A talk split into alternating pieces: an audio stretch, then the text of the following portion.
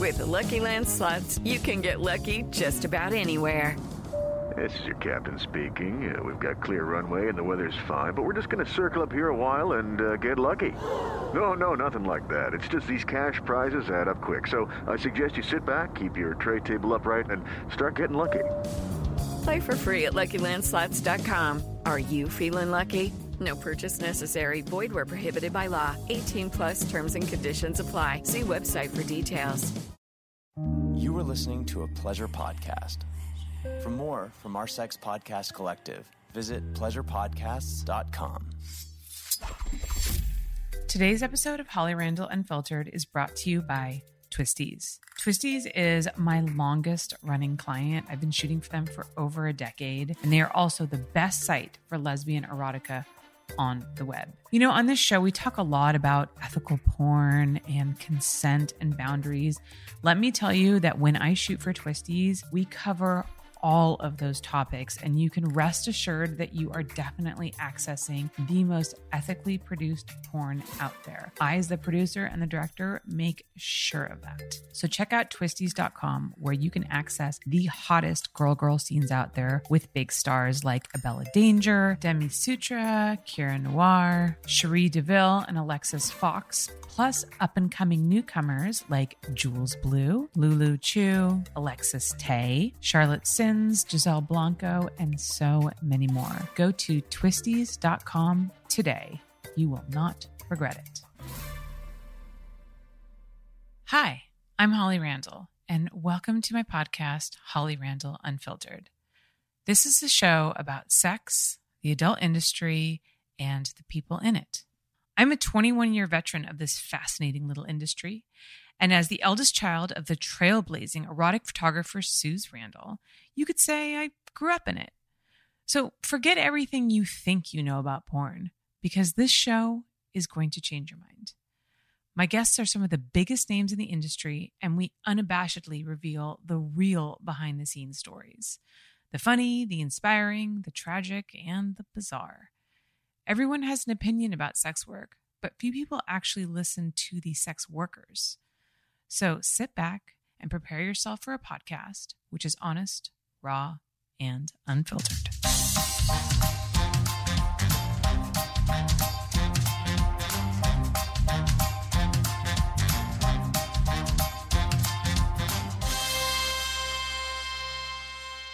Hello, everybody. Welcome back to Holly Randall Unfiltered. My guest today has had an incredible journey. She's been in the porn industry for just over a year when she suffered a stroke and had to have heart surgery. But she didn't let that step back stop her impressive career both on screen and behind the camera. She's been nominated for so many awards, including Hottest Inked Star and Alt Porn Female Performer of the Year. Welcome to the show, Misha Montana. Hello, everybody. Thank you so much for having me. Of I'm excited. I've been looking forward to this for a long time. Oh, so. good. Well, I'm I'm looking forward to talking about just as you came in the door, all these interesting things came up. The first thing that we started discussing about, which is not on my list of questions, but I feel like we need to get into this because I want to make sure that um, you tell me all about this, is the death match wrestling that you just did that is responsible for that little cut that we on see on your head right now. Yes. Well, it's, it's kind of funny that you even noticed it because I'm like, I have to address it at some point. It was a lot bigger a few days ago, but I'm actually part of a wrestling promotion called XPW. It's Uh-huh. um, Extreme Pro Wrestling. And I got into it because I was a valet for one of the wrestlers who's actually the king of the death match. Um, So what does that mean? It's deathmatch wrestling is it's like, you know, your typical, you know, WWE or AEW, they're trained professional wrestlers, but they use weapons, like obscure weapons. Um in this particular case, I was hit in the head with a light tube, like a fluorescent like a light tube you would use in your kitchen or um and they're glass, you know, it's real glass. So they hit each other with light tubes and roll around in thumbtacks and they'll cut each other. There was a guy that used a syringe through someone's face. Um, it's so violent. It's extremely violent. And people think it's fake. Like I showed you the picture, I was like covered in blood. Covered in blood. I thought Covered that it blood. looks like a Halloween costume. It did, and that's what like people thought too. They're like, "Oh, she just like poured a bunch of fake blood on her head." I'm like, no, that's like my own blood. Like Yeah. it was, there was nothing fake about Yeah. that. And head all. wounds head wounds bleed They excessively. bleed. Like I was actually kind of like when it happened and I felt it on my face. I'm like, God, I hope this isn't like too much. Like I hope I'm not bleeding from my head out. You know. Yeah. Yeah. So and it's dangerous. It really is. Um, but I love it. It's such like a rush for me. Like it takes performance art to an entirely different level too. now you said you were a valet. What does that mean? it's basically like an escort for the wrestler like you are their manager in a sense you just walk out with them and kind of escort them out to the ring and you have minor storyline roles but my role developed really quickly in that to where i ended up being more involved in the promotions and um, i ended up being more physical. We've had a few cat fights um, with veronica st clair and uh, or veronica kane and jasmine st clair. So we've had little toughs here and there and uh, i wanted to take it to the next level physically because i wanted to show the fans that i could do it and do something as crazy as that. And no one was expecting me to actually bleed ever. I don't think they ever expected me to especially six months in to a promotion Okay, so I, this is legal, I assume. it is somehow yeah How? Yeah, like, what's the know. insurance on that? God, That's I can't I even know. imagine. I watch. I mean, and it's crazy to watch. Like you're watching it, and you're just like, this cannot be real. I think it like helps people to kind of like internalize it and digest it when you are like, no, there's no way that's real. It's entertaining to some people. It's harder for me. Like when I first watched them on TV, I couldn't watch it. Yeah. It's just like too much. It was like so disgusting to me. But when you're there and in it, you have to go in person. I recommend going in person yeah. because then you get the Never. whole. You're like, no, ever, never. ever going to go to that. it's brutal. Like you have to have a certain mindset. Yeah. Like you have to be a certain type of person to be into that for sure. I love it. I'm obsessed with it. But I'm into like I love it, like the blood and just like aesthetically how it looks too. Like when with my blonde hair, like Mhm. when I got all bloody, I'm just like genuinely happy. I was backstage like, here I am bleeding from the head, and people are like, "Are you all right?" I'm like, "I'm great. This Yeah. is awesome. I mean, the love this." adrenaline mush, rush must be oh, crazy. Oh yeah, it is. It's like a whole. You don't even feel it too at that point. Yeah. Like people are like, "How do you do that? Doesn't it hurt?" Like, I mean, eventually, yeah, I hurt more right now yeah. than I did three days ago. So right. I'm lucky that they didn't scar up my face more than. So yeah, I mean, you said syringes. Like, I mean, has anybody ever gotten like seriously, seriously injured from They, this? people have died from death matches. Uh, people have died in the wrestling world. You know, just from regular wrestling. Um, it's dangerous what they do, but you know, knock on wood, surprisingly so, it's not as like common as you would think, especially considering some of the stuff that they do. But they're as trained as they can be for the most part. Um, obviously, using like weapons like that, there's not a whole lot of training that goes into it. You just hope that you're hitting the right places. David Arquette, actually, remember him? yeah, the yeah, Scream yeah, guy. yeah. He got into wrestling and he got stabbed in the throat because they did it wrong.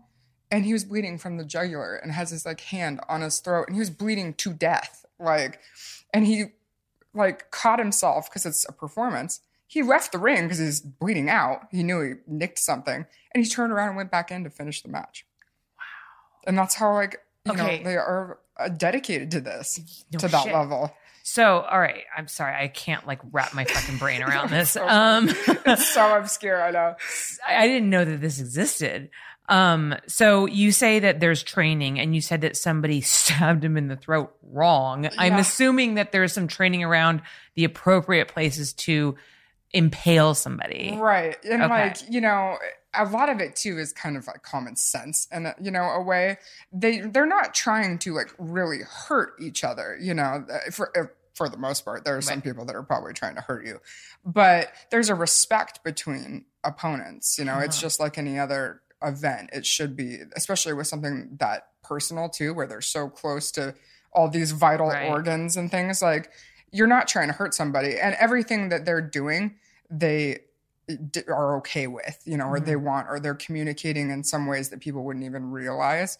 So, you know, it's not just like an all out brawl, like we're going to go out and I'm going to try to stab you to death. Like that's Mhm. not how it is at all. It's, you know, it's executed in a way that that doesn't happen for the most part. But accidents happen. It's just like anything Yeah. else. It's like hockey, you know, they get the their throats slit from Yeah. weights. Like Yeah, my you- husband you know. plays hockey. It's Oh, does he? See, Yeah. hockey's brutal too. brutal. Like watching hockey matches, I'm like, man, and they and the fighting is like the part that everybody, everybody loves, the most. Yeah. Oh, it's crazy. I wanted to play hockey when I was in second grade. Yeah. And my dad was like, no chance. no, my husband's totally gonna teach my daughter how to play hockey. Oh no way! Yeah. fu- oh, good for you. I love it. I think it's great, but Yeah. it's brutal. Like I don't is know how people just they just love it. But then people wonder, like I'm nuts for liking you know wrestling, and then I watch hockey. I'm like, this is so brutal. I mean, but they're like padded and Yeah, stuff like that. To like to be fair, like there's some protection going on there, but with There's none. the, there's none. Like people don't wear like bulletproof No. vests or Definitely not. They're like Nothing. shirtless for the most part. Like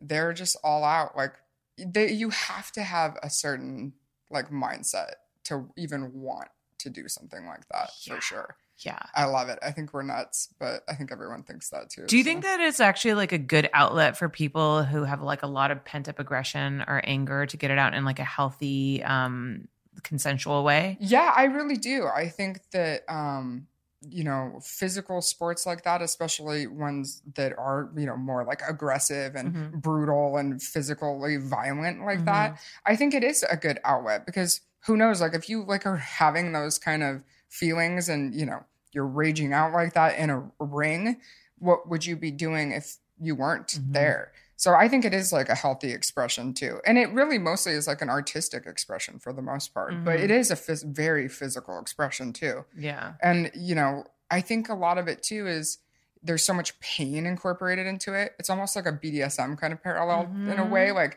you almost enjoy that pain and it's kind of a release. At least in my opinion, I think that's part of it. I don't know because I can't speak for a lot of the other people involved, Yeah. but I could see that being kind of playing into that a little bit. Yeah, too no, that totally makes sense. which is why I like it. I mean, I'm into you know that kind of pain pleasure relationship, Yeah. so I, I can see that playing a role. Also, that would be my suspicion. Yeah. How do they choose the weapons? And do I'm assuming the weapons have to be approved by a board or something like that? Well, I mean, Because you can't come in there with like a fucking club with a bunch of nails in it. you could, oh, Jesus Christ. you could. Fans will bring weapons like that they make, and I'm like. That stuff I don't trust because I'm like I don't know. Like I mean, I, the fans are great, love the fans, but like you don't know what somebody did to them.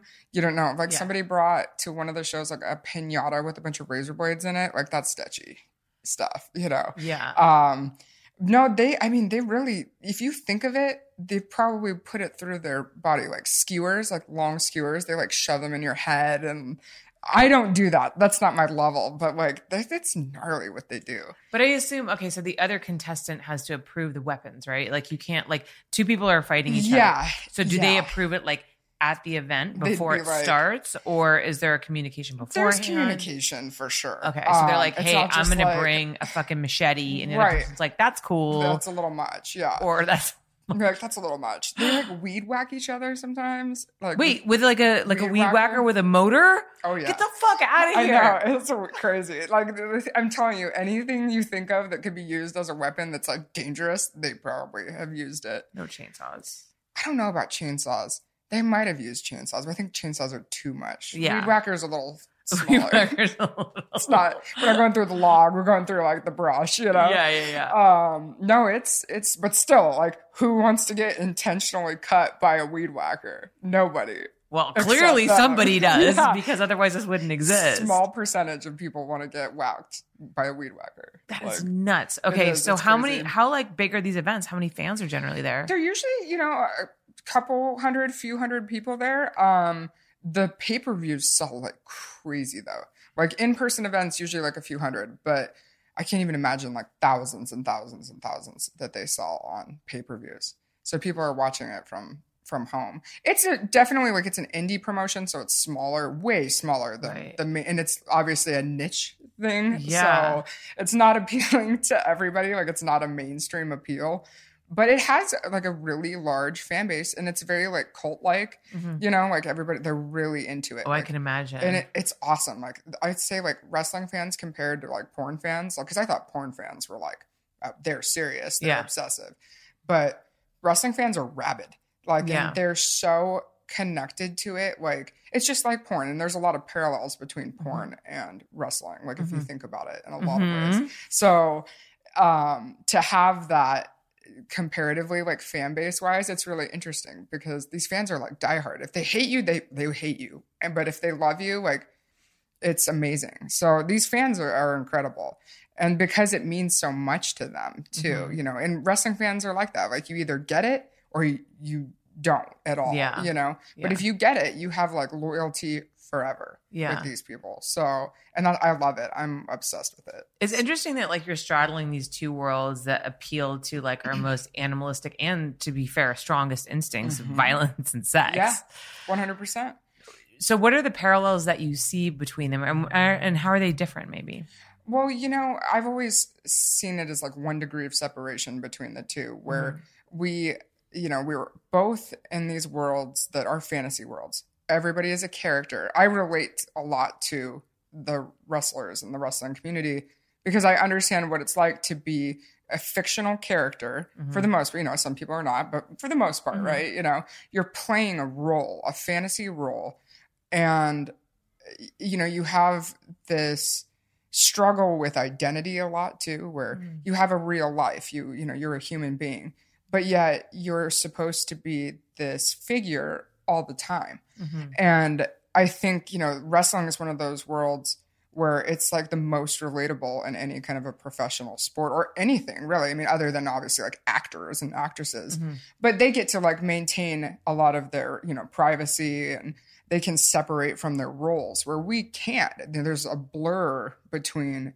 our real self and our fictitious self so you know there, there's a lot of parallels there but it ultimately like it's a performance um and you have a lot of people that can't separate performance from reality. So it's interesting. I, you know and actually i think there's more similarities than there are differences in that world too. Highly physical um, physically demanding emotionally mentally demanding um, stigmatized in some ways. Obviously wrestling's more widely accepted socially than the adult community but there's a lot there. And i think it's kind of interesting when you combine the two worlds too which is what mm-hmm. this promotion does combines the two. So brilliant in my opinion. And if you think about it it makes sense but you would probably never put those two eggs in the same basket like mm-hmm. if you weren't actually you know familiar with either world. So mm-hmm. it's kind of an interesting interesting thing to watch. Why do you think the public has an issue like separating the character from the persona in sex work and in like wrestling versus because you compared it to acting before? Uh-huh. Why do you think that there there is that struggle to like separate those I, things? you know, I think it's investment in the the characters. You know, I think people are so desperately looking for an escape, especially these days. You know, we live in such a hostile, negative world, and seeing people like us or seeing these, you know, and wrestlers are like they're built like Greek gods for the most part. They're superheroes, like especially to children. You know, they're a figure that it's a living, breathing fantasy. It's obtainable in a mm-hmm. sense where like you see movies, you're like, I'm in love. You know, you can get obsessive about certain fantasy, you know, even like science fiction storylines and characters. But we're physical representations of something potentially attainable too. Um, and I think that people like fall in love with that idea. You know, there's there's a hope there that they can relate to, or you know, it kind of embodies like their fantasy, just living, breathing, walking fantasy for them. So I think that attachment is greater, especially like I was comparing it to it's different than a football team because it's like, you know, you people are diehard loyal fans to their teams, but we're like individual characters with stories, with mm-hmm. personalities, with social media presences, with things that they can follow all day, every day. Mm-hmm. Um, you know, it's the fan base gets deeper and more connected because you are an individual. Mm-hmm. And even if you are just that character, I think that's why they have a hard time separating the two because they don't want to. I think when you, you know, and I've been cautioned to this before, not to share too much, to give it too much reality for fans. Um, I honestly disagree because I think my fans like that about me, I would hope. But I can see why it wouldn't be endearing. You know, they want the fantasy. They want you to be what they see on the screen. And to them, that's that's what matters. So, but it's difficult because at the end of the day, you are human. That's why so many people, wrestlers and porn people alike, you have mental health problems, you have substance abuse problems, you have identity crisis, like at some point or multiple times in your life. Yeah. Because of that, you know, you're treated a certain way and viewed as this object, you know, this fantasy figure, but you're a human at the end of the day, whether they want to acknowledge that or not. It's been interesting because I've seen feedback specific to that actually on this podcast. And I've had so many people tell me, you hu- your show humanizes adult stars. There, there's one side that says I can't watch this girl's porn anymore because now I see her as Yeah. a person, and like you've ruined it for me. Sorry. Um, So and there, sorry, and then there's other people who become more of a fan because they're like, I didn't know that she had these depths that. to her. I relate to her on all of these things. I see her as a person now. I'm an even greater fan. So it's kind of interesting. And I think that also separates out the two different kinds of fans. And I think that the rise of OnlyFans and other personal content platforms has really illustrated this. There are some people that truly like watch porn because they just want to get off. They want to masturbate. They want to like blow their loads. So they don't get Mm-hmm. Yeah. prostate cancer. Should masturbate Good frequently Yes, to not get do. prostate cancer. It's important to get that sperm out. Just saying. Get it out. True Get it all out. um, and then there's people that are truly um, looking for a connection Mm-hmm. with somebody else. And um, I think sex workers, because they also like put themselves in this vulnerable position of like showing themselves to the world, um, and now that people have access to them through the internet, uh, they feel this this connection with these people. I think also too, especially since it's more difficult for men to have sexual relations than it is for women. And it's 100%. been really interesting for me to talk to some fans that are, um, you know, who hire like uh, full service sex workers or, um, you know, in, do in person sex work or are just like big fans of whoever and support them on OnlyFans and order lots of customs, etc. Um, and you know, they've provided really interesting insight into like I have a hard time having relationships with women sometimes. Some of them are married and they mm-hmm. have a hard time connecting with their wife and they feel like they're getting a connection through these women and there's not that judgment that they fear and they experience with like the dating pool. Right. Well, you know, I think that that brings up, you know, the biggest human issue is that we're all looking for a connection. Yeah. And more than ever, we lack it in mm-hmm. every way. You know, the with technology and social media and these apps for crying out loud. I mean, you can't even meet somebody organically or in person anymore. And half the time you talk to someone online, you meet them in person, you're like, this isn't even like the connection I thought it would be. It's awkward Yeah. because we've, you know, unfortunately as a species gone into this weird thing where we crave that connection and we have to have a physical connection with human beings. We're meant to. We're biologically engineered to have that connection. And I think the problem, you combine that problem with this stigma around sex and the human body in general and then especially you know sex work where it's so taboo and frowned upon and especially you know religiously or whatever it may be and again you are at the end of the day a biological sexual being. We're all products of sex. Um, most of us will have sex at some point in our lives. So to shy away from that and to shun it to shame it that creates these issues when we should be having open discussions and education and you know acknowledging that we're all human beings. We all have these urges and desires and how to deal with them in a healthy and appropriate way. Um, so i think it's just lacking all across the board but that desire and that need is there. So it makes our job and sex workers alike that much more valuable too um, because the services that we provide are essential you know to you know maintaining that humanity whether it be connection or physical you know physical or emotional or whatever it may be just talking to someone you know Yeah. can be a connection. Yeah. so i think we desperately need more of that connection and more of that education probably more than ever Yeah. I think particular about this one particular um I think he's a Patreon member. I know he was um at least for a while, but I don't know if he still is. And we had this interesting discussion about you know, you hear that so often like, "Oh my god, why do you watch porn? Like you're so pathetic. You subscribe to this girl's whatever platform. Go get yourself a real girlfriend." And this guy was like, "I'm handicapped.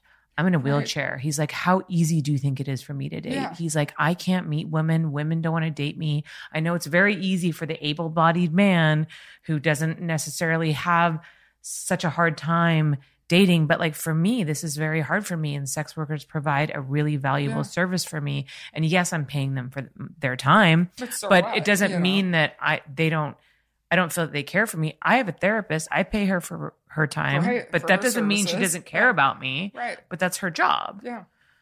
No, that's an interesting, interesting point too. It's like, and you know, why are we so eager to judge other people for, you know, something that they're doing in a responsible and healthy way for their own well-being Mm-hmm. and happiness, you know? But people that say things like that, they probably aren't getting as much pussy as they're, you know, letting on to for one. Yeah. It must be so easy for you having pussy thrown your way 24/7, especially Yeah. when you talk to people like that Yeah. um but you know insecurities and all these other things but it's just that just goes into the whole thing of it's a necessary service for for people like and it shouldn't be shamed like Yeah. i think that's a beautiful thing Yeah. and for somebody to feel that way to feel loved and appreciated whether it's paid for or not it's real to them Mhm. and that experience is valuable Mm-hmm. so i think you know those experiences should be celebrated and not shunned or judged or shamed in any way Yeah, I mean, I think it's also this idea if there's a monetary exchange there, then the service that's provided isn't genuine, right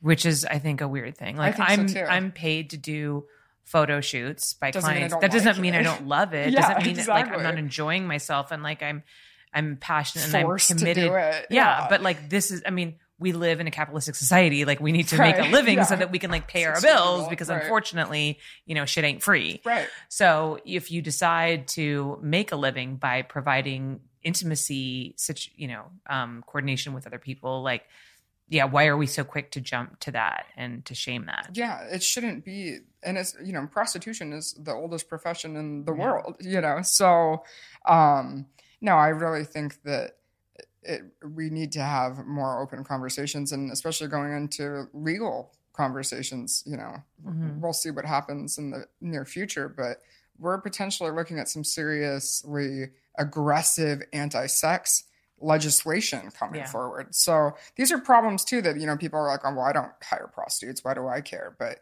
you'd be surprised like how many people within your community are we're all part of an ecosystem that you are also a part of i mean Mm-hmm.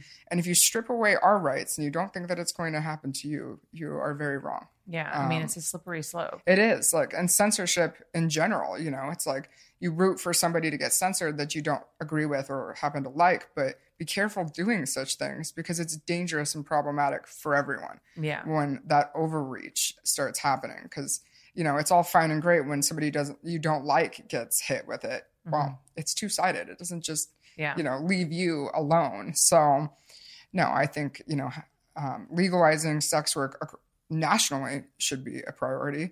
Um, that's always been my opinion on it. I think it should be safe and regulated. And it's just like marijuana. You know, remember the anti weed campaigns? Mm-hmm. Like, holy, you will smoke and die or murder your whole family. And now it's like, remember the Dare campaign? oh, yeah. Oh, Yeah. my God. Yeah. that didn't work. Yeah, like they're like you're gonna take ecstasy and it's gonna burn a hole through your head and you will croak on the floor. And then you take ecstasy and you're like, I didn't die. yeah, You and then know? it, that, and it completely like eliminates. It undermines everything, Everything that, that you you told you. So Yeah. that's why like having education, like not this like fear mongering based Yeah. like structure. It's like have an honest like conversation. Like honestly, you're gonna love this shit. But just don't get addicted to it. It is Yeah. dangerous, you know. Yeah. But like, why lie and try to? Because it's same with sex. Like, don't have sex. You're gonna get AIDS. You're gonna, you know, Yeah. all these things. Like, it's like, okay, well, you have sex, right? Mhm. That you've had sex. So how do you sit there and say it? It just totally undermines their agenda completely. If anything, it pushes people into like a more radical like side potentially. Because now you're like, well, fuck this. If everything they said was, you know, untrue about that, then it's probably untrue in other ways too. Yeah, So, and that's where you create recklessness too. You know, that defiant recklessness. So, Mhm. I think education is the most important thing, and we're seriously lacking it in Yeah. many ways. Amen. All right, uh, we're going to take a quick break so I can educate you on my sponsors and things that you should buy to support this show. buy it up, buy it all up.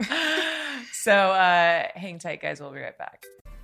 Lucky Land Casino asking people what's the weirdest place you've gotten lucky? Lucky? In line at the deli, I guess? Aha, in my dentist's office.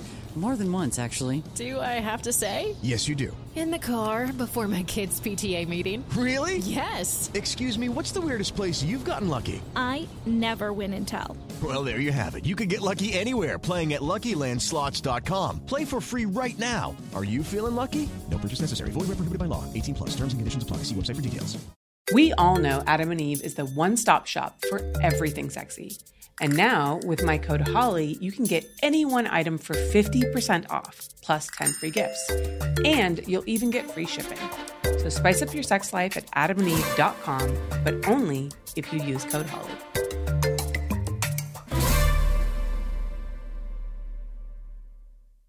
All right, guys, we are back. So uh, let's let's do your origin story. We got to do it with every guest. How did you get into porn? You know, I started in the adult industry when I was 18.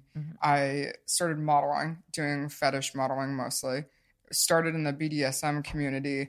And I was in and out, like not seriously committed to actual like film porn, like hardcore porn, for about 10 years. Like I actually got into it and decided to do it when I was 29.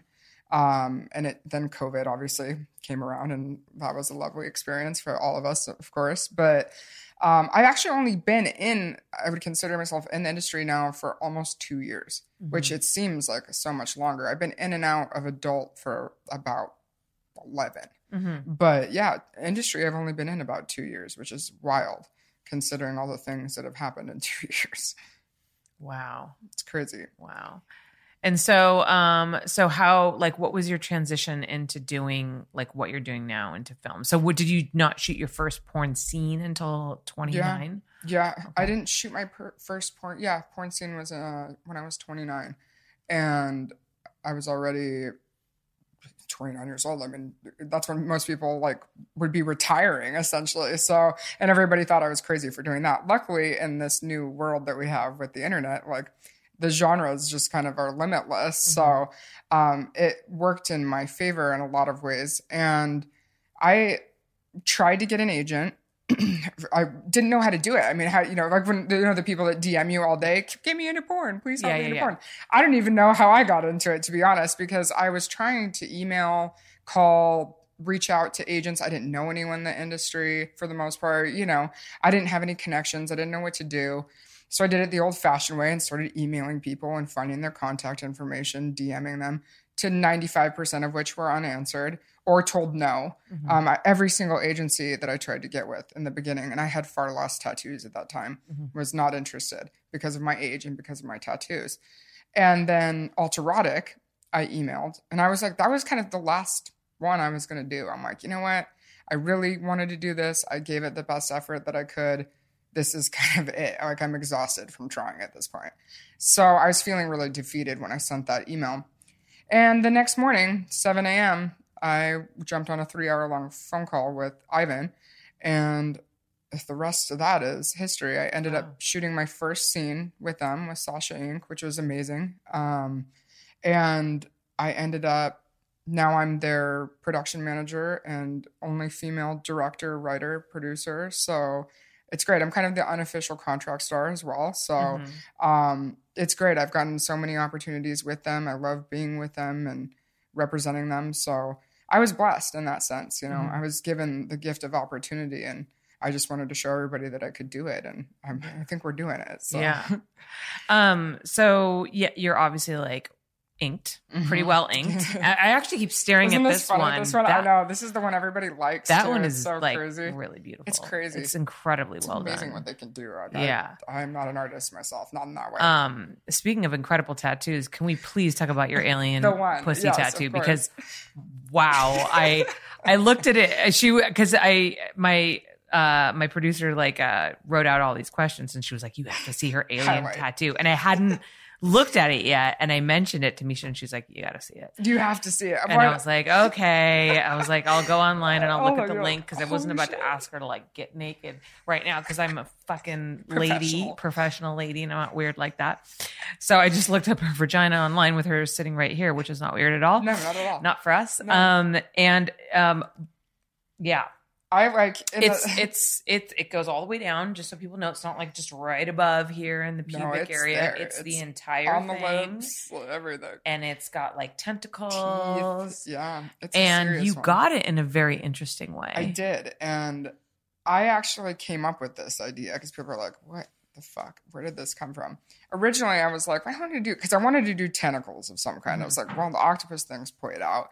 Um, I first it was a jellyfish, but I'm like, I'm so into like, I'm such a nerd at heart too. I'm like, oh my god, I was driving and I almost like crashed my car because I was like, it has to be a face hugger. How cool would that be? Because in the movie, it's from Alien, you know, Right, so they right, right. jump on your face, and I'm like, Yeah. if it's on my pussy, then I can sit there and like suck people's faces off with my pussy. So it was perfect. Yeah. But we we ended up doing it for the live. Um, we live streamed during COVID. The AVN Awards had a red carpet. So on the red carpet, we threw this party and it set up at the studio. There were about 15 people there, and we were streaming it. And it was like a six hour long tattoo. And it was the most god awful. I did a blow bang right afterwards, actually. That was nominated last Man, year. you're not fucking around. I was you I were was like so hard on this. I did a blow bang after doing a six hour long, horrifically painful pussy tattoo. Did It the did the blow bang help you forget the pain? It did. Okay, that's I think good. my performance was actually pretty good considering that I had just done that for so long. Like that was the last thing I wanted to do. But I was like, was it blow bang? yeah, oh yeah. After that, I was in so much pain. Well, whose But- idea was it to do the blow bang after the tattoo? You know, good question. I don't remember. It's probably mine, honestly. you're like, I'm, gonna get like a really I was like, intricate six hour. Did you have you had you must have had an idea of how long it would have take, right? The Yeah, tattoo. you know, I didn't think it would be that long. Okay. I don't. We really didn't think it was going to be that long. Um, but Why I, did it take so long? Because there's all these folds so much detail. Detail. Ah, the details are like there was so much detail, and because it's on your lips too, it's right? every- yeah, it's all the way in. Did he have to stretch your lips out? to, Yeah, like, get- it like the honestly the worst part about it was like this big tendon that runs into your from your like inner thigh up to your like hip. Mhm. For some reason, when he hit that, I was like. like I mean, it was worse than giving birth. Like, and I was bawling, crying. I've never li- really like cried during a tattoo. Like, I mean, it hurts, but you get over it, and it's usually not as long lasting. But man, there's so many nerves and stuff down there. Like, and this is a serious tattoo. It's not just like, oh, there's a palm tree. It's No. lit and like over and over with the detail. And I was numbed out and everything, and it was nothing was gonna help that situation. Do, do they use numbing cream? They did. And I was like sitting there baking with my little saran wrap, like, you know, getting all moist and ready to go. And I'm telling you, there's nothing in the world that could have like made that made that enjoyable. How did that? T- did the artist like respond? Like when you were like crying, was he like? Oh, he, they, I know he felt bad, you know, Yeah, and he was like trying, he told me to, he was like trying to hurry and like, but you know, they're also like, But it's like if you're gonna do a vagina tattoo, Yeah, like don't rush do that. it. Don't fuck that up. Oh, he, this uh, JoJo who did it is an incredible artist too. I mean, it's photorealism too. Yeah. It's not just like no, it's a really well worm. done tattoo. Yeah, thank you, thank you. And I was so happy with how it turned out. But then I think like when it was done, I was so happy that it was done, and I was so stoked on it that I was like, "Fuck yeah, let's do a bow bang. Let's do it. Let's celebrate. Let's get it done." I was amped at that point because I'm like, "Thank God it's over." Like I have all this energy now, just sitting there like this for like, like, six hours. what can I do with this energy? Uh, blow several guys. yeah, let's do it. Let's just like get all, you know, celebrate, get all your fucking loads on me. Like, let's do it. oh my god, that is crazy. It was, it was crazy. That Wow, crazy. wow. I like tend to do crazy things. It seems like that's a pattern. yeah, I, that's the that's the impression I got kind of right off the bat. I am crazy. so, um, let's talk about your stroke. I did have a stroke. Tell us how did that happen? What was the recovery like? I ha- had a blood clot um, that unfortunately traveled to my heart. I didn't know at the time that I had a heart condition that was previously un- um, undiagnosed. I had a, what they call a PFO. So it's a hole that you develop. You know, most people when they're born, they all we all have a hole, but it closes, it compresses shut. Um, yeah, that actually. So when my I was pregnant with my daughter, that Oh, was something really? that they They were concerned about? They were concerned about. They did a fetal echo uh, scan, Yeah, yeah, yeah. and um, and they said same thing. They're like, it'll probably close. They its own. usually do, Mhm. and they checked her after she was born, and she was fine. See, yeah, but th- back then, I don't even think Of- that oh, I'm sure. technology existed. No. So, like, a lot of people are walking around with these things. I had no idea. Yeah. And so, because of that, it drew the clot into my heart and shot it up into my brain. And unfortunately, that meant that I suffered a stroke. At the time, um, I didn't really share this information for a while, but now that it's out there, I was actually having sex at the time. Um, and it was like the weirdest thing because I was like having sex, full blown having sex, and you know, you're, I'm like, t- you're dirty talking and whatnot. Yeah. And my voice was weird, and I couldn't talk, and I was like, this is weird. And so we're like, we get done, and sure enough, like the whole side of my face is gone. I'm like, my hand tightened up. I lost all control of the right side of my body, basically, and I couldn't talk. And the guy I was with was like, "Are you on drugs?" because it's like it's so shocking like you Yeah. and that's what like is unfortunate about strokes is that it people think it's like funny or that people are being like drunk or incapacitated you know drug use whatever um when you're having a serious medical emergency happening Yeah. to you and when uh, the news anchors are online and they stutter and those kind of things and people are like what the fuck is going on with, with them? And it's like well, they're suffering a stroke you know? But with strokes it's interesting because they're so subtle though. It's not painful. Hmm. well it- to me it wasn't. There's nothing really indicative of having a tr- like this is a really serious issue. It's so subtle that you could brush it off which is what i did i didn't think i was having a stroke i thought i almost thought we had mexican food earlier in the night and i was like maybe i have an allergy you know what i mean like something i knew something was wrong Yeah, I mean, a stroke, I feel like wouldn't be the first thing that would come. no, to mind. well, and like you Yeah. Google, and it's one of those times where you're like, Google this, and it says go to the hospital immediately. You're like, get out of here. get out of here, Yeah, yeah, okay, Google. Like, I, I'm not dying from like you know. The, Yeah. It's actually you are. You know. Um, I didn't go to the hospital until the next morning, and I drove myself about two and a half hours to the hospital with one hand trying to drive. Um, and I walked into the hospital, and it was COVID time, and I will never forget. I walked in, and they're like, you know, why are you here? And I took my mask off, and I didn't even say anything, and they started ca- calling like stroke codes Yeah. over the. And Yeah. I was like, "It's not. Like, do we have to? Yeah. Really? Like, it's, it cannot be that serious." Yeah. and it was um and i was in the hospital for about a week i went through serious speech and physical therapy um i'm lucky like it's a day and night difference from what it was a year and a half ago Mhm. my the fact that i can even talk walk do anything that i can do to this day is a blessing Mhm. um, there are some serious long-term consequences that I will have for the rest of my life. Um, unfortunately, I still have a speech issue a little bit, but my memory is completely obliterated. I have a really hard time remembering even just like little things like scheduling is a nightmare and I'm so like I'm such a perfectionist about my brand Oh, and like my so.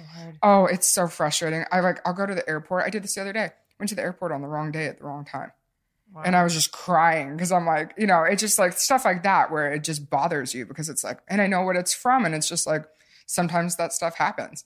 And the fact that people, you know, I've recovered so well too. And people are like, oh, yeah, you had a stroke. Like, you're good now. You look great. You sound great. And it's like, that's true. Thank you. You know, and I appreciate that. But it's like, underneath there, there's so many Mhm. like issues that are I think about it constantly because I'm constantly having to deal with it and having to like almost go above and beyond what I would normally do to just try to make the appearance that everything is like normal too Mhm. in a way. Um it's very difficult. It's draining to do.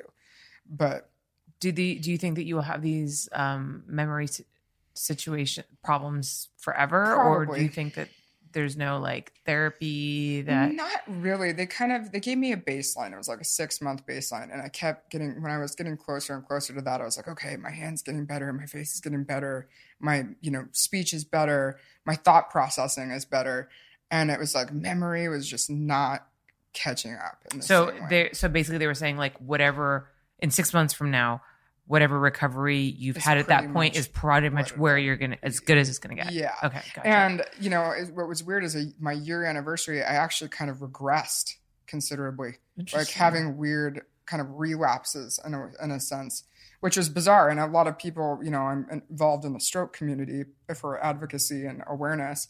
And they were telling me that's kind of how it goes. And they're like, you're a baby in this recovery. I've talked to people that have been recovering for 10, 15, 20 years. And they're like, believe me, it seems like you've gotten over the hardest part, but you're going to go through things. I've gone through serious bouts of depression, you know, inexplicably. Mm. Um, r- bizarre and i'm not like you know and you just you have to tell yourself that these things this is your brain you know it's playing a game with you this isn't real. This isn't how you really feel. And i've i've wanted people to understand that you know even with all of this stuff if you know you're tattooed or like you go to agents and they say you're not pretty enough or you know i had a stroke and people question my ability to work or you know they're just your mind is playing tricks on you all the time. Like those things should be challenges that you should face head on mm-hmm. and that it shouldn't scare you. It shouldn't you know deter you from trying to live out your dreams. Because anywhere along that line i could have been defeated. I wanted to be you know in a lot of ways. When people you know are cruel to you or you know negative or it seems like it's so defeating eh, think of it more as an opportunity for a challenge. Like you shouldn't back down to those things. You mm-hmm. should kick the door down and go for it full fledged and that's after the stroke I wanted to prove that more than ever, not just to myself, but to other people that go through worse things and who don't have anybody to speak for them. Mm-hmm. Um, I wanted to to be that for someone that didn't have a voice. So yeah, um, that's the biggest, most profound purpose that I have in my life. Yeah, you know, it's interesting that you say that because that is something that I've definitely tried to shift my mindset towards lately. Like I don't look I try to not look at things as problems anymore. I find that even just changing the Your words, thoughts. yeah, you know, so instead of I have a problem, I have a challenge. Yeah. And everything is an opportunity to either learn about like powerlessness and letting go due to a situation because yes. we can't change everything or um, you know, what can I do to make changes to this situation that will make this better for me or like how can i look at this from a different perspective that yeah. will change it for me or i think perspective has such power though too i mean you can choose i could have chosen to lay in a hospital bed and sulk and be depressed and mm-hmm. be i was concerned you know i think it's okay to acknowledge your feelings but don't let them dictate everything because mm-hmm. the power of your thoughts is extremely powerful. Yeah. Um, you know, how we see ourselves or how we think about ourselves is powerful too. Yeah. Um, you know, you have the ability to do all these things, but you have to get your, like you said, even just how you use words to yourself to mm-hmm. about situations. There's positivity in everything if you choose to find it. Yeah. And it's a choice. You know, happiness is a choice all of these things you choose your reaction mm-hmm. you know to things and yeah there's things it's shitty it sucks you know it's a bummer but it's not permanent necessarily mm-hmm. either right and how you react to those things that could be permanent mm-hmm. if you get into a negative mindset like mm-hmm. you should choose to look at things positively because there's positive things about life and the beauty is in some of the darkest moments. The strength comes from those moments. Yeah, absolutely. Yeah. You know, it's interesting because I'm kind of experiencing that with my father right now. I know I was yeah. on the phone with uh, mm-hmm. caregivers right when you got here. And so my dad is 81 and has Parkinson's. So and sorry. Thank you. And he's been in the hospital for the last month. He comes home tomorrow and what's been my biggest concern is that like i feel like him being trapped in the hospital being trapped in the hospital bed he had pneumonia and sepsis and he we've been struggling with his blood pressure which is part of the which is pretty much the reason that my husband and i moved in with my parents to help take care mm-hmm. of him because mm-hmm. he was starting to fall a lot and like yeah. struggling like cognitively um but i really feel that he you know he's not like really walking right now he's not really mm-hmm. able to get out of bed and i feel like he's he's kind of given up and that's what i'm so worried about because i feel like once you give up hope like that's the end that's of it. it. and and i just mm-hmm. and he is unfortunately that kind of person who i think like he kind of just gives in to the situation. He doesn't necessarily like like my mom is the opposite. You know, she's she's faced with the challenges. She's she's like, I'm gonna fight through this. I'm gonna yeah. like like she just had knee surgery, full knee replacement. She's like, I'm gonna run. Oh yeah, no, she was like yeah. ignoring the fucking doctors yeah. and like you know just getting up and walking around the next day and all that shit, Oh, which, yeah. which she shouldn't have Right, done. to be fair, mindset. but but yeah, and I just I'm like, and I'm hoping that by bringing him home, Um, that will help gives him motivate him, give him like Yeah. just a better place to like improve his mental health. So then maybe he'll, you know, improve a little bit and um, hopefully be able to, you know, God, walk I on his own so. again. But Oh, um, hope so. but it, I, it has really made me think about how your perspective and your mental health like kind of creates your reality. Yeah, it drives everything, you know? I mean, when you mentally give up, you know, Yeah. it's a ripple effect throughout your even to your physical self. Mhm. Um and that's why even just the thought, the start at the thought, be like, you know what? I'm I'm not going to react to this negatively. I'm going to look at what are the positives to this? How can I use this situation to better myself and better others or be inspirational or, you know, put a smile on my face when I don't want to? Mhm. Those are the hardest things to do. But if you do those things, those tiny little things, even just the thought, you start, you know, mimicking it. You mm-hmm. mirror it. You actually, you know what? I'm smiling so much. I am actually kind of feeling happier. Mhm. I am, you know, more positive person. Like if you're conscious of what of your thoughts and what you say and how you you know what you do. And I think everybody needs to work on that. You know, it's not like you just woke up one day and was like, I'm gonna be really positive and empathetic. Like you but by, you know, listening to other people and then trying to be more empathetic and Mhm. you open up a whole new world of peace for Mhm. yourself and happiness that you can also share with others. And uh, you know, people that's it's also easier too when you deal with so much like animosity and hatred around you. Mhm.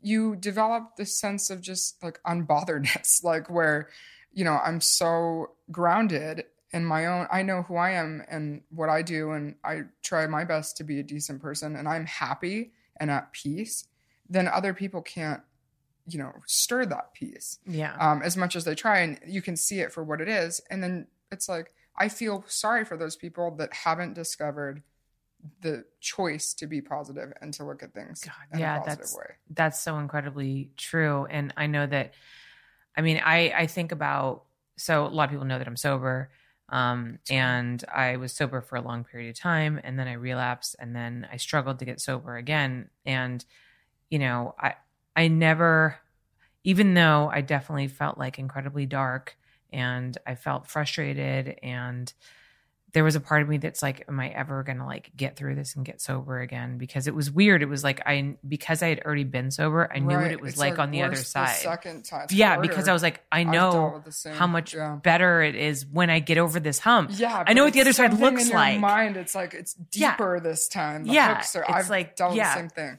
So, um, so it was, you know, but I never lost hope because I was just like, the minute I lose hope, then it's fucking It's over. over. and I know it. And I remember my sponsor made me do gratitude lists, and I was like, this is the Yes. stupidest shit I've ever Yeah, fucking done. I don't feel stupid. grateful at all. But I had to write a gratitude, 10 things every day That I was grateful for. grateful for. Mhm. doesn't matter. It could be the food to eat, roof over your head. Like we all have something to be grateful for. And I would send it to her. And what it did was exactly what you said.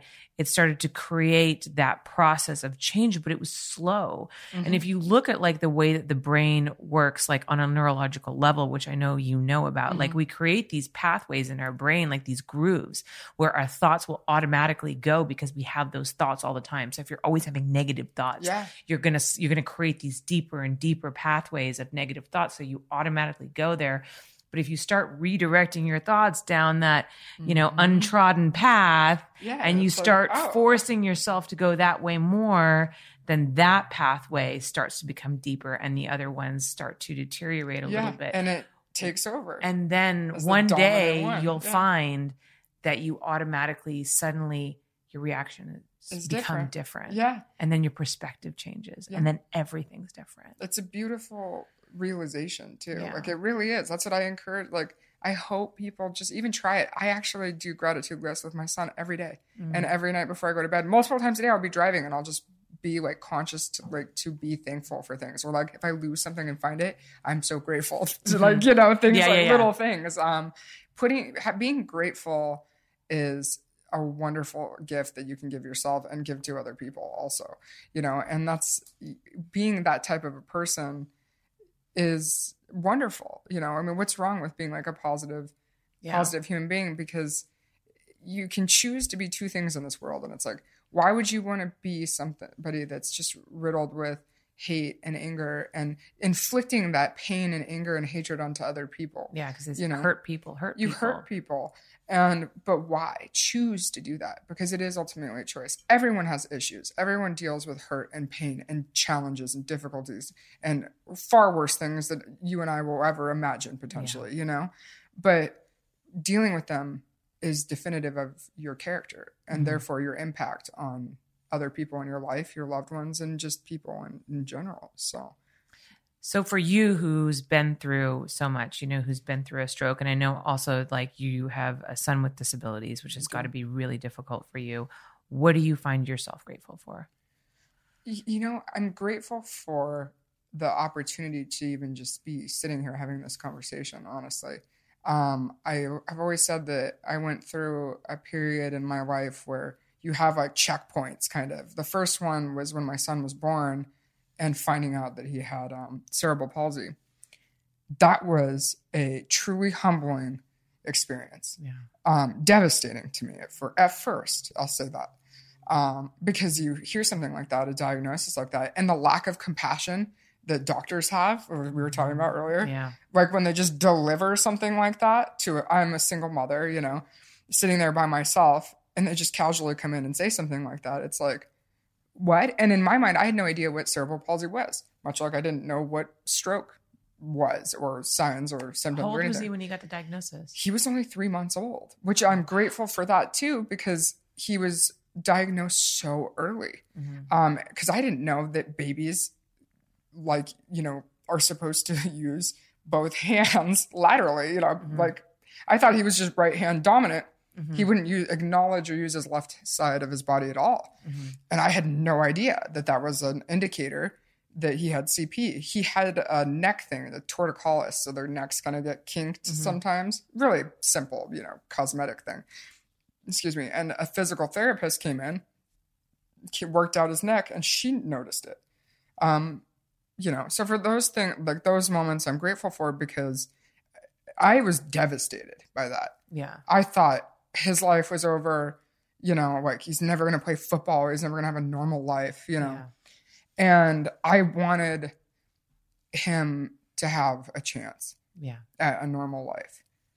And I realized more and more that he's a gift.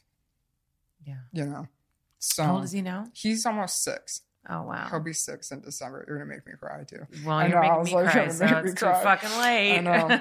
it's true because it like you know he um i really the world is so cruel and like i was bullied most of my life still am to this day you know we are still Yeah. but that's what i wanted for him was not to have that Yeah. and unfortunately that's all i thought about Yeah. was everyone's going to be cruel to him and all these things but that's why it's so important to me that he knows who he is Yeah. and that he's a wonderful human and not to dim he's such a sweet little boy Mhm. like not to dim his light and his Yeah. you know his purpose in this world and uh, you know in doing so showing him what strength looks like but what compassion looks like also Yeah.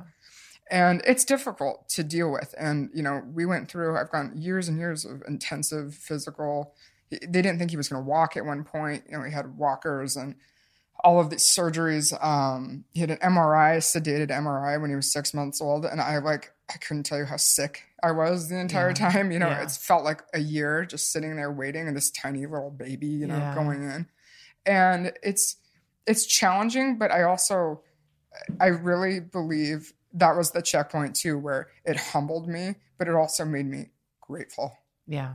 And grateful that it wasn't something worse Yeah. you know he, you know he's why am i you know being self-loathing here or you know why do i have to look at him even differently Yeah. that's a societal thing you know that i bought into Right. you know why does he have to why couldn't he play football you know why couldn't he do these things he can do anything he wants to do Yeah. and so I encourage that. But that was, you know, it's a wake up call to me too, to change my perspective on life and other Right. people and to have more empathy and compassion for others. And, you know, that really pushed me to be that way and to try to you know live my life that way and teach him to be that way because Yeah. it's such a more beautiful life and you know there are obviously painful moments and challenges but being able to deal with them and look at them in a beautiful way and not that it's the end of the world or negative it's it brings you peace Yeah. it truly does How's he doing now? he's so good he's just darling Yeah. he's in preschool. He's sassy. Man i'm like what? Where did these things come from? Like what did you just say to me? Um it's amazing. His emotional intelligence is just incredible. He's just Yeah. a sweet little boy. I can imagine. oh he's just and he's just inherently sweet. And i love that about him. And i look at other kids like and i don't have anything against other people's kids but sometimes i'm just like he really is like a little little gem you know Yeah. in ways that i don't think he would be Yeah. if he was quote unquote normal, you know, Right. or you know, didn't have the disability. But it's he's a wonderful little little guy. So I hope that he maintains that throughout Yeah. his life. And I've been including him in wrestling and YouTube and stuff that I do too, which people frown upon. But I'm also like, you know, he if I, he's going to be in a position where people are going to be cruel to him because of what I do for a living, he's already got two strikes against him now. Yeah. Mom does porn and I have CP. I want to elevate him in, you know, in ways that are appropriate and respectful to him, but also like I want him to have an enjoyable life and Mm-hmm. know that, you know, everything somebody says about me, it's because they're miserable human beings themselves. Right. And, you know, they're not open or they're not, you know, they're not secure enough within themselves or for whatever reason it is, they're judgmental. Um, and be like, that's okay that those people have those feelings. Don't let it hurt you. Yeah. Don't let it impact you. Yeah. Because that was the biggest loss, I think, is when people try to take away your spirit and everything that you, that is good about you because Yeah. they're so cruel and Yeah. evil. So don't let them. And I want to teach him that. I wish someone taught me that at that age. I want him to know like people can say whatever they want about you. Yeah. They can't take away who you are. Yeah. I mean, it's incredible that you've been through so much and you've faced so many challenges and you come out of this. I mean, you could have gone the other way, right? You could Oh, be angry, you could be bitter, you could be those people that that you know you talk about trying to take away other people's light, and you Yeah. haven't. No. You've come out on the other side like a stronger woman, and I think like an incredible um, role model for so many people. So thank, you. I appreciate you. You're a role model of mine too, so that means a lot to me. As we cry here together. That's not what I I need to expected. So sorry. Yeah. No, it's okay, man. I've had several podcasts that I've cried on. Oh God, I know. It's like oh, I'm gonna have going. to start bringing tissues. Yeah. No, that's you know, it's good, right? crying, Holly Randall crying. That's your well, that if you Yeah. YouTube me, it's just what's Misha crying about now. Like yeah, there it is. Yeah, perfect. Misha crying in 50 different videos. Perfect. Never used to do that before the stroke, by the way. Like I could contain it more. Yeah. Now it's just like I have no emotional regulation whatsoever. It's like, okay, here it comes. Well, I think it's a good thing. I think you. you. know, I mean, we're we're all holding so much inside. Truly. Sometimes you just gotta like Yeah, let that it out. just needs to be and share it Yeah. with because it's we're human. Yeah, too, you know, exactly. like that's why I have no problem with it. I used to be like, oh my god, no, no, but Yeah. it's like you know, we're humans. We we have emotions and and Yeah. the right to be emotional or passionate about. You know, and that's the thing too. It's like we're not necessarily crying because we're sad. It's like because it just means so much. Yeah, You know, and it's yeah. like so impactful, and it can even be joy, but it's like it doesn't have to be a sad or negative thing either. Yeah. Like it's just expressive. So Yeah, I think it's a beautiful thing. So now I just let things. it go. All you know, I mean, look at you. You're a multifaceted woman. Oh, you can you. cry on a podcast about your son who you love so much, and then you can go in a death match and get hit in the head with a fucking like light tube, yeah. light tube, do it and then go do a uh, you know, scene and, that's just what being Misha Montana is all about. That's it right there. In a nutshell, that's literally it. that is it. Nail on the head. Not in my head. Not in my head. well, thank you so much for coming on. This has been a really, truly enjoyable conversation. and wonderful. I'm really glad. Me too. Thank you so much for having me. Of course, anytime. Um, can you let everybody know where they can find you online? Yes, of course. You can find me on uh, my websites, mishamontana.com, onlyfans.com slash Misha Montana, and all socials except TikTok, uh, the Misha Montana, Fantastic. Twitter and Instagram. Fantastic. And you guys can find me at Holly Randall on Instagram and on Twitter. And of course, if you want to support this podcast, go to patreon.com slash Holly Randall Unfiltered. If you're watching this on YouTube, like and subscribe, please. It would mean a lot to me. I just uh, hit 200,000 subscribers, which Yay! Congrats! Congrats! About. It's Thank great. you. You deserve Thank it. you. So, um, you know, I'm looking, I'm looking to hit that Hell million yeah. Hell day. yeah. Oh, it's coming, baby. One it's day, coming. So, thank you guys so much for watching. I will you. see you next week. Thank you so much for listening. If you love my show and want to support it, I ask that you take the time to rate and review my podcast. Now, if you're not sure how to do that, you can go to ratethispodcast.com slash HRU and you'll automatically be directed to the various podcast apps your device supports and then be led to the place where you can rate my show. Five stars, of course, and leave your glowing review. Okay, it doesn't have to be glowing, but you know, say something nice. You can also financially support this show through my Patreon by visiting patreon.com slash Holly Randall Unfiltered, where you get so many perks for your support. Things such as early releases and live recordings of my interviews, merchandise such as stickers, mugs, and hoodies, autographed copies of my photography books, free access to my private Snapchat and not safe for work website, hollyrandall.com, and my bonus podcast, My LA Porn Life. Also, join my Facebook group at facebook.com slash groups slash Holly Randall Unfiltered, and you can watch the video versions of these interviews at youtube.com slash Holly Randall Unfiltered. Oh, and of course, sign up for my newsletter at hollyrandallunfiltered.com and get all the info on upcoming guests and special projects. Again, thank you so much from the bottom of my heart for supporting my podcast in whatever way that you can.